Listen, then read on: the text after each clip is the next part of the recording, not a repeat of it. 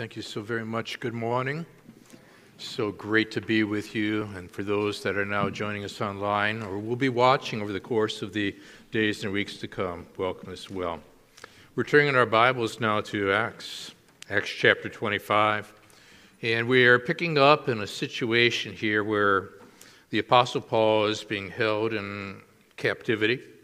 He's in a situation, a setting in Caesarea which is in the northwest quarter of Israel under Roman authority.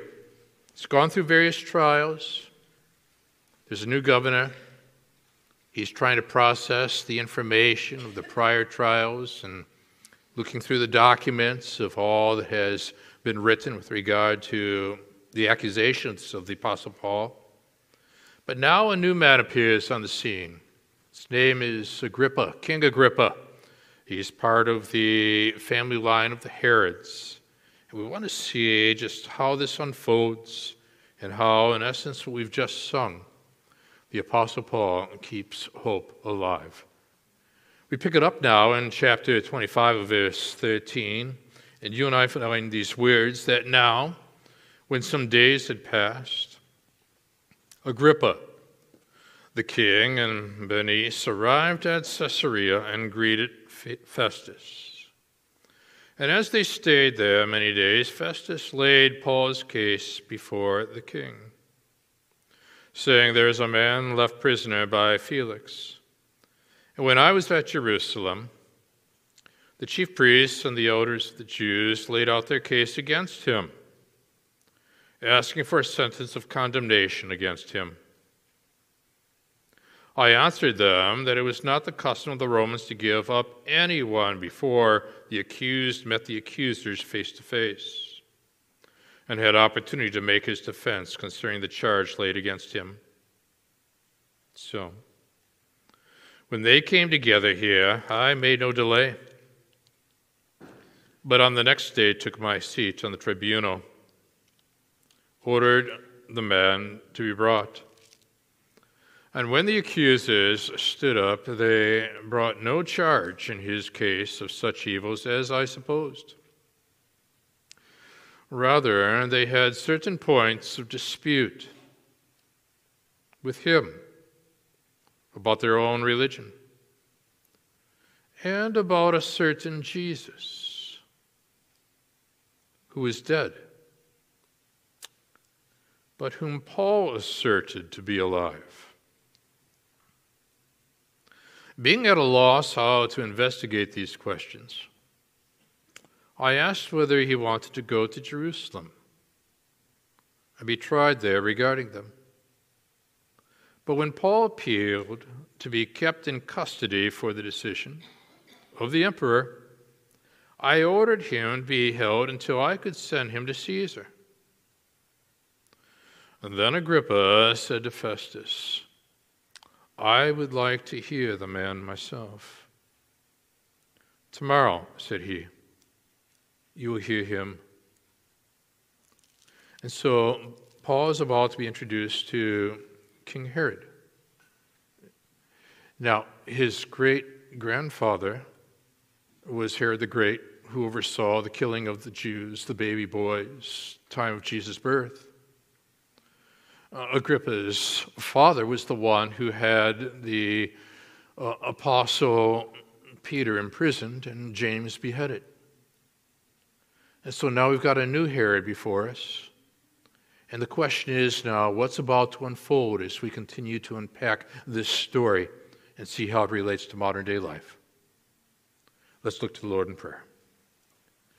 Now, Father, you know the needs that are here. See the struggles people are facing, issues of life, questions with regard to what is true, what is false.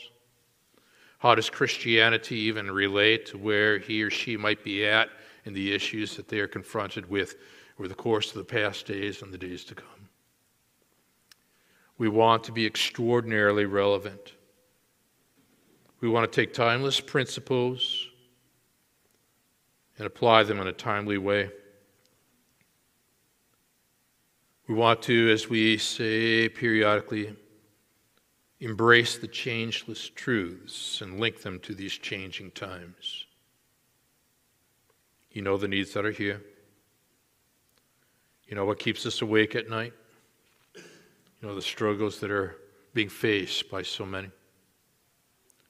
So, whether it's in this building or whether it's to be viewed online, in one accord now, Father, we are placing ourselves under your word and ask that this teaching be such that we can stay focused upon Jesus Christ.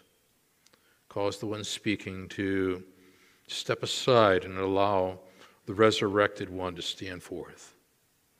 So, Father, these moments are important. So, we're praying now once again that you would warm these hearts, would engage these minds, shape these wills. So, again, now, Father, we've come here to see Jesus, Him only. We're praying these things again now in, in Jesus' name. Amen. Dr. Charles Allen was a gifted pastor for decades in the Houston, Texas region. With a television broadcast that was seen not only nationally, but in some places outside the U.S. Dr. Allen had been offering a series of teachings on the promises of God and it caught one man's particular attention, a Vietnam vet. We're told here that the worship service of the church was being broadcast on television, and this vet was watching each and every week. Allen tells us that one week he got a letter from a young man who had served in the Vietnam War. Wounded, was in a local hospital being treated. Uh, he had tuned in, in particular, wanting to embrace the teachings on the promises of God, and wrote Dr. Allen to express his appreciation, and then went on to say this Sir, I've been processing what you've said, teaching on the promises. During the war, I stepped on a mine, lost both of my legs. Now, the promises of God are the only things upon which I can stand upon.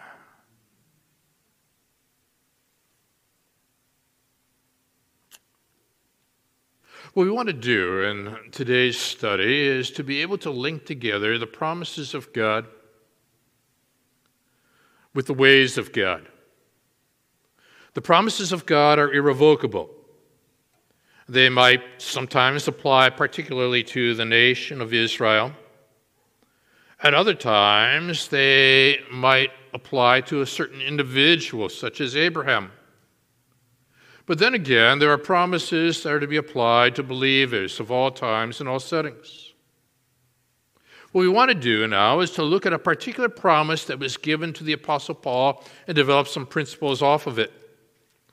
Because as we've penned in our insert for today's bulletin, where the Apostle Paul, in his dark moments, alone, wondering what would come next, found that the Lord would break in, stand by him, and say to him, Take courage.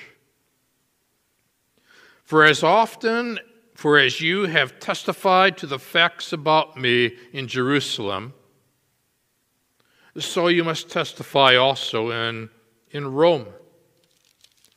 The Apostle Paul knows then no matter what he experiences here in Caesarea, no matter how difficult the situation is in the here and the now of his life, God's got a plan, God's got a purpose.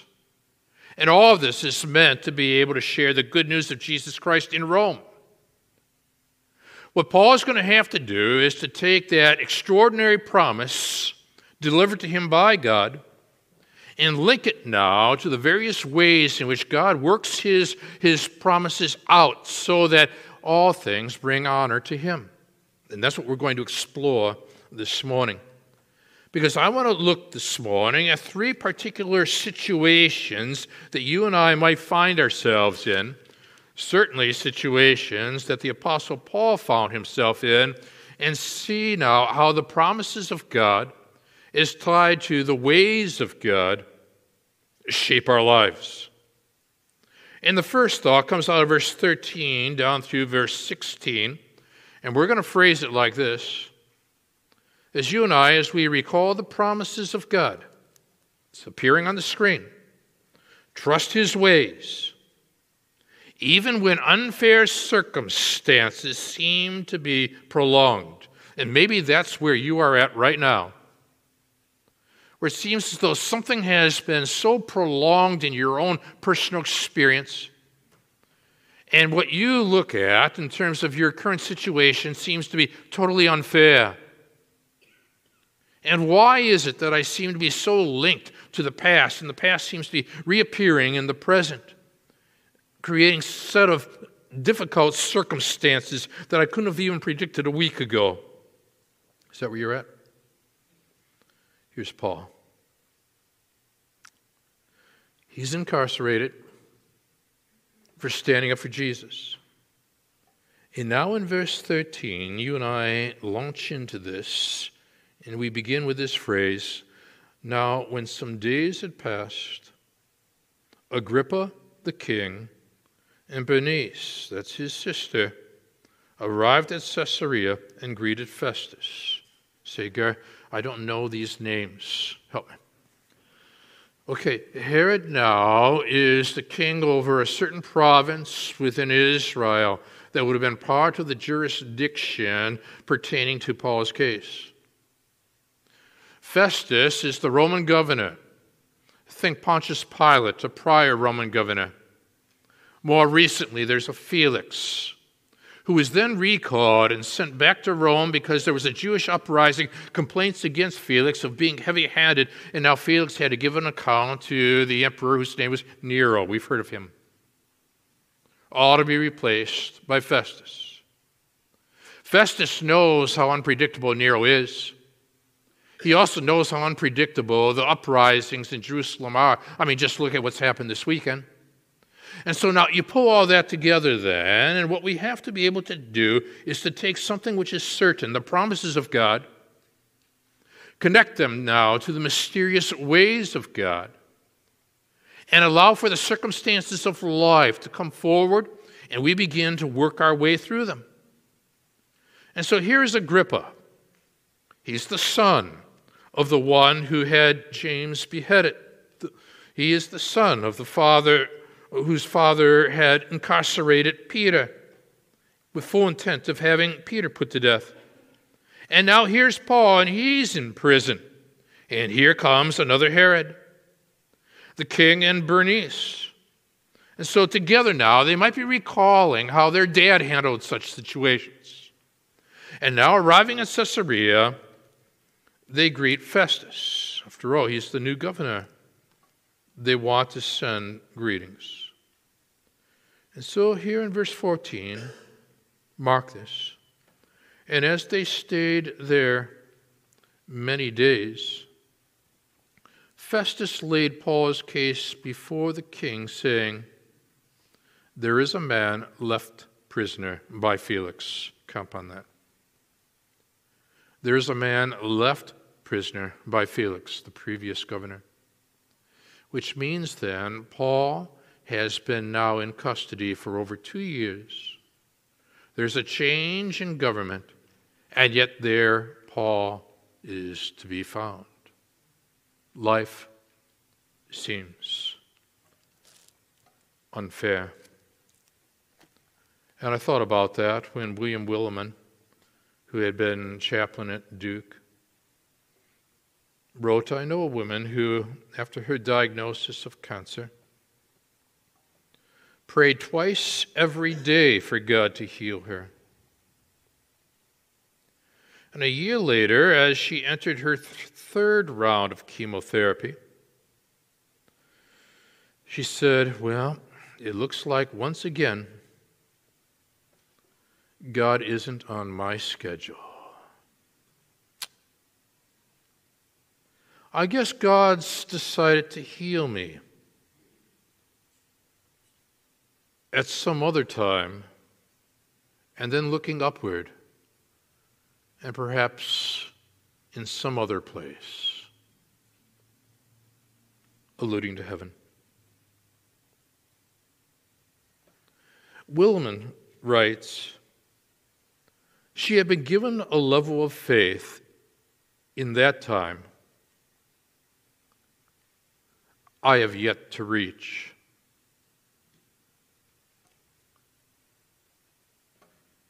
Now, the Apostle Paul is going to have to keep hope alive morning and evening.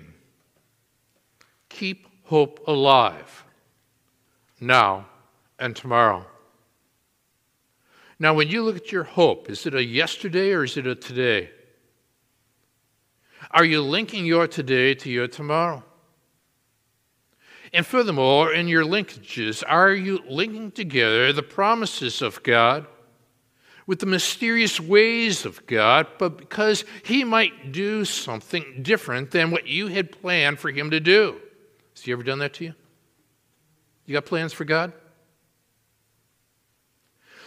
Perhaps the Apostle Paul, during these days of custody, was able to reflect upon the words of Isaiah 55, where in verses 8 and 9, he would read, For my thoughts are not your thoughts, neither are your ways my ways, declares the Lord.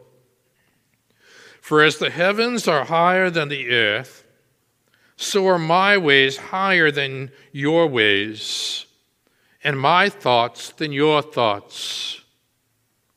What do you do then when you link together God's promises with God's ways, which can seem so extraordinarily mysterious that it seems as though His schedule is different than yours and His plans are different than yours? When you and I read here that God speaking through Isaiah said, For my thoughts are not your thoughts, then what we need to do is to spend enough time in God's Word drinking up from the deep well of God's Word so that His thoughts increasingly become our thoughts, you see. There's a painting that maybe we'll have shown on a screen in subsequent weeks. Paul's in custody. It's a painting of Paul investing time in God's Word in the midst of his imprisonments allowing for God's thoughts to become Paul's thoughts. If you're going to be a creative thinker in the time period we now are in, we need to take these irrevocable promises, link them to the unique, mysterious ways of God, which might vary day in, day out, and allow for God's thoughts to become our thoughts. How? By allowing the, the truths of God's Word which are changeless, to be applied to the times in which we live, which are changeable. That's what you get here out of that 14th verse. There is a man left prisoner by Felix. Paul, do you feel forgotten? And he would say, Not forgotten by my God. He met me in prison, you know. Well, here we have it. And Festus now has made his way up into our verse 15 after talking about this man who's been left in prison by Felix, prior governor.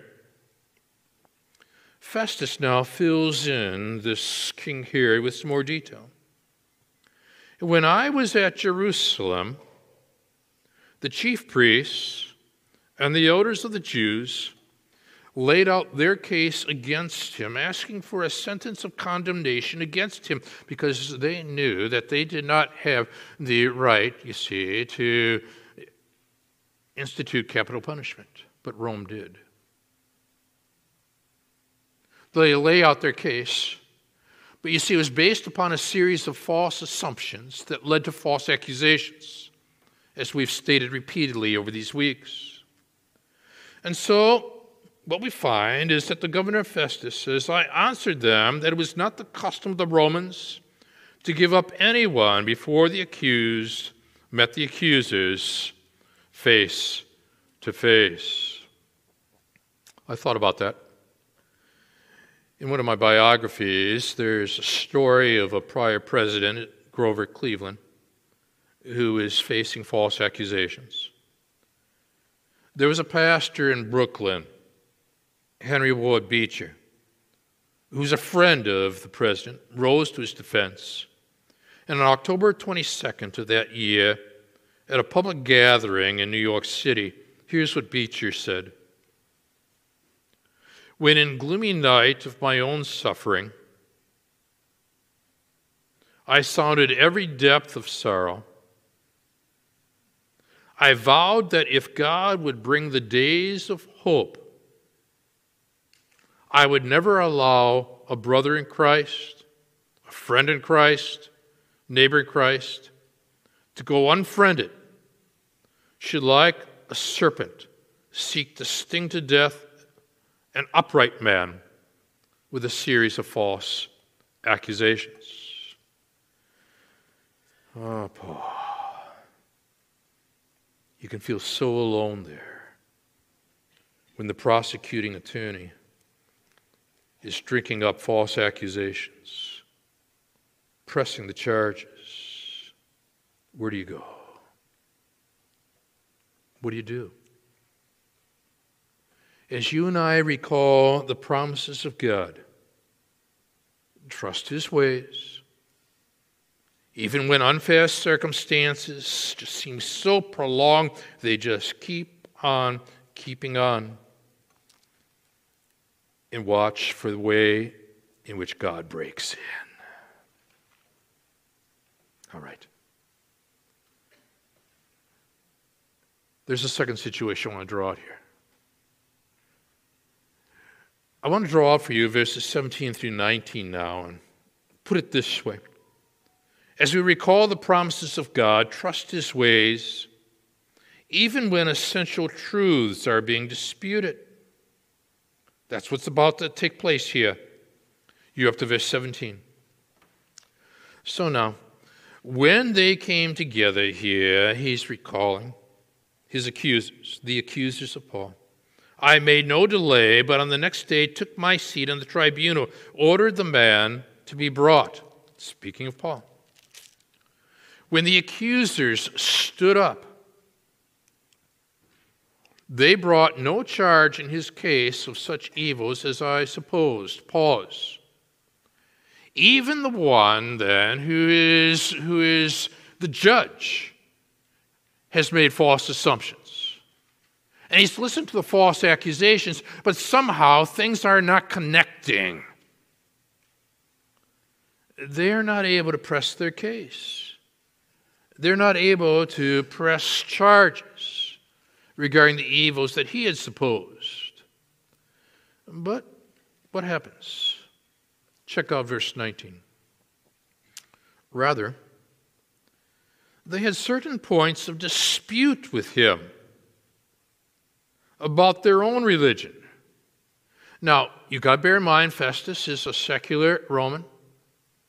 He doesn't have a hook to hang this hat when it comes to the religious arguments that are unfolding before him. And all of a sudden, there appears in the conversations talk about a certain Jesus. I can almost see now Festus pulls out his court documents, legal cases of the past. Ah, there was a prior governor, his name was Pontius Pilate. And he oversaw the legal situation of, of having Jesus Christ put to death. That certain Jesus as he's processing now legally, because that would be typical of an individual such as Festus. He hears about this certain Jesus, and notice the wording who was dead. Pontius Pilate had to make absolutely certain that Jesus was dead. Soldiers reported in that the bones need not be broken because the reality was that Jesus had already passed away. But now notice that it does not read, but is alive. No. Instead, we are told that Festus said that a certain Jesus who was dead, but whom Paul asserted to be alive. What do you make of that? Let's say we're listening in on this conversation. It was a good one.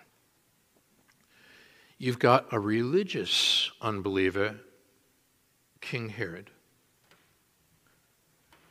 talking to a secular unbeliever, Governor Festus. And they're trying to figure out what to make of this one who was dead, but who Paul says, not what they think, but whom Paul says has been made alive. And what do political figures and governmental figures do with something like that? But Billy Graham processed that. I was invited to have coffee one morning with Konrad Adenauer before he retired as the Chancellor of Germany. And when I walked in, I expected to meet a tall, stiff, formal man who might even be embarrassed if I brought up the subject of religion. But after the greeting, the chancellor suddenly turned to me and said, Mr. Graham, in the form of a question, what is the most important thing in the world? And before I could answer, he had answered his own question. He said, If Jesus Christ is alive, there is hope for the world. If Jesus Christ is in the grave, then I do not see the slightest glimmer of hope politically on the horizon. Then he amazed me by saying that he believed that the resurrection of Jesus Christ was one of the best attested facts of history. And he said, When I leave office, I intend to spend the rest of my life gathering scientific proof of the resurrection of Jesus Christ. Now, this has been a threatening situation for political leaders throughout all of history. Soviet Union had to again and again and again deal with those within the Soviet Union that would argue, but Jesus Christ is alive just before the tearing down of the Berlin Wall. This is why the church in China is such a threat to the Chinese government today. Because there is one greater than the government who is alive, you see. And so when Jesus Christ, God, is uppercase authority, and the Festuses and the Agrippas of this world are lowercase authority, we've got proper perspective. But what happens when secular and religious unbelievers flip it? Then the believer has got to step forward and say, says, I keep hope alive. My Savior lives. Check out the evidence. It gets me through my today, it gets me through my tomorrow. There's Paul. They're discussing this legally, they're discussing this politically. They know the tensions out there. The accusers want Paul condemns so he would die. They realize they've got a Roman citizen on their hands, and if and if this governor bows to these accusers, he's going to get recalled, lose his job, and maybe his life. What does he do? Well, Paul is going to help him. As you and I recall the promises of God, trust his ways. Even when unfair circumstances seem to be prolonged in 13 through 16, even when essential truths are being disputed, such as there the situation where the Jewish religious teachers were saying no resurrection. In verses 17 through 19, crunch time.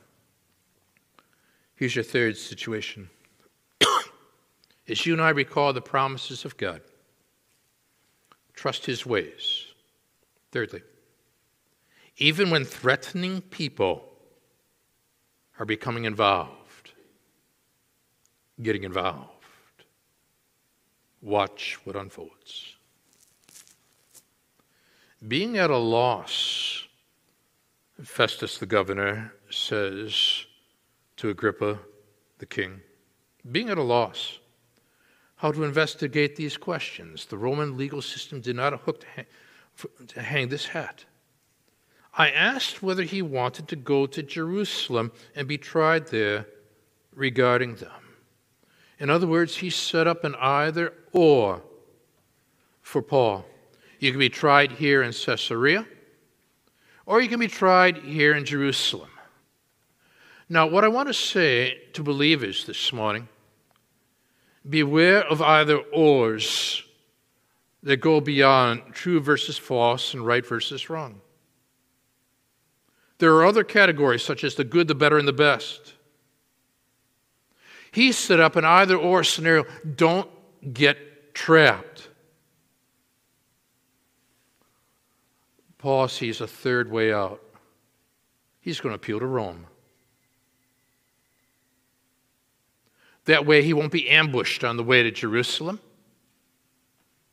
That way, then, Festus is not going to have to bow to the whims and the reasoning of the religious officials in Jerusalem. It's a win win. Win. Because there's a third way here. He's thinking strategically. Paul had appealed to be kept in custody for the decision of the emperor so I ordered him to be held until I could send him to Caesar. And while Paul waits, my thoughts are not your thoughts, neither are your ways my ways, declares the Lord. For as the heavens are higher than the earth, so are my ways higher than your ways, my thoughts than your thoughts. And Bethany Hamilton would agree with that. Some of you know her story. At the age of 13, she was surfing off an island of Hawaii. She was attacked by a, by a tiger shark, leaving her without her left arm. She was devastated and began to question whether she could continue surfing. But she pressed on and figured out how to move forward while waiting on God. Here's the rest of the story. About a year following her accident, Bethany signed up with World Vision and boarded a plane en route to tsunami stricken Thailand. She spent the week serving the people of Thailand in many different ways. But perhaps for her, the most memorable involved helping more than 50 children from the village she served at overcome their fear of the ocean by taking them surfing where the tsunami had occurred. God can use today's circumstances as the means by which building a bridge into tomorrow you can give hope and keep it alive for people that are overtaken by the challenges and the difficulties and the overwhelming nature of life. God said to Paul, I'm sending you to Rome. Didn't tell you how you'd get there. He's not going to tell me he's going to be in custody all the way there. He's just saying, I'll get you there. Now, God's going to get you there, wherever it is that He's planned for you. But his ways may not be your ways, and your ways may not be his ways. And the only way to reconcile all of this is to go deep into God's word. For my thoughts are not your thoughts, neither are your ways my ways, declares the Lord. For as the heavens are higher than the earth, so are my ways higher than your ways, and my thoughts than your thoughts. So you're linking now, you're connecting the promises of God to the ways of God, and don't put God on a timer. Because after two plus years still in custody, all of a sudden now, all of a sudden, Herod, King Agrippa, speaks up. He's listened. And so he says to the governor Festus, I would like to hear the man myself. Tomorrow, said he, you will hear him. Herod, I don't want you to miss out on the linkage we are about to make. A prior governor whose name was Pilate worked in cohort with a king whose name was Herod. They thought they were in charge. But you see, uppercase authority, God. God was in charge. And allowed for them to fulfill his promise of Jesus Christ going to the cross to die for our sins. And then three days later, God raised Jesus from the grave. He used a Roman governor and an Israeli king. Now, what's unfolding here in Caesarea, God has made a promise to Paul. He is about to use a Roman governor combined with a king whose name is Herod. Sound familiar? To combine forces so that God's promise, in accordance with his plan, achieving his purpose, is fulfilled. And just as in the case of Jesus Christ, where the promise was fulfilled, Paul will make his way to Rome because God has promised it. You see?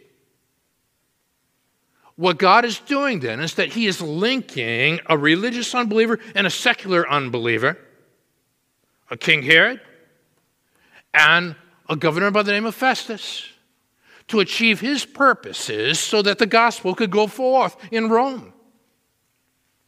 Fulfilling God's plan, going into all the world, making disciples of all the nations. Do you see the brilliance of this?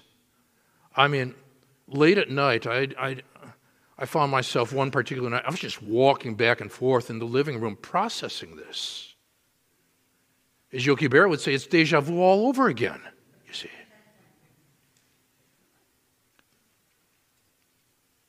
God's promises are irrevocable. God's ways are mysterious. God's sovereignty is undeniable. He reigns.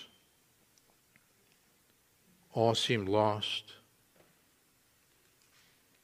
How do you keep hope alive?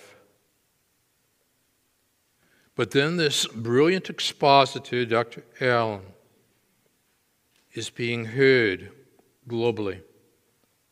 And a young man who served in the Vietnam War, wounded, listens carefully and to express his appreciation for the series on the promises of God, literally the series entitled Standing on the Promises, writes, I love your series.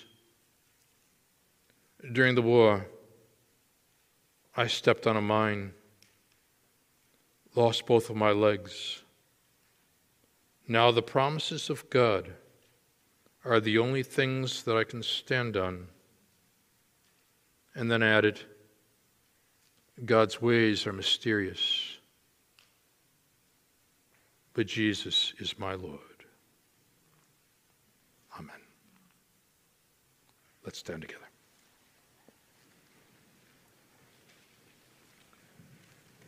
We want to develop extraordinary wisdom in all these services as well as for our presence online which we're going to have to do then is rather than keeping everything separate and coincidental, to create links. Links between your promises and your ways. even when our circumstances are prolonged and seem extraordinarily unfair, even when truths have been communicated but for some reason are being disputed, even when threatening people all of a sudden reemerge, a new line of Herods, theorists, metaphorically speaking, have now stepped forward. It seems like the past and the present are colliding. You're still in charge. If you could take a Pilate and a Herod to fulfill a promise of a Messiah going to the cross to die for sins, only three days later to be raised from the grave. If you could take a Festus and a Herod who think they're in charge to send Paul to Rome, but Paul knows that was your plan all along. Then may we now create the links that we have spotted here in this morning's exposition Apply them now where we are at as individuals. Trust you, love you, live for you. In Jesus' name, amen. God bless you.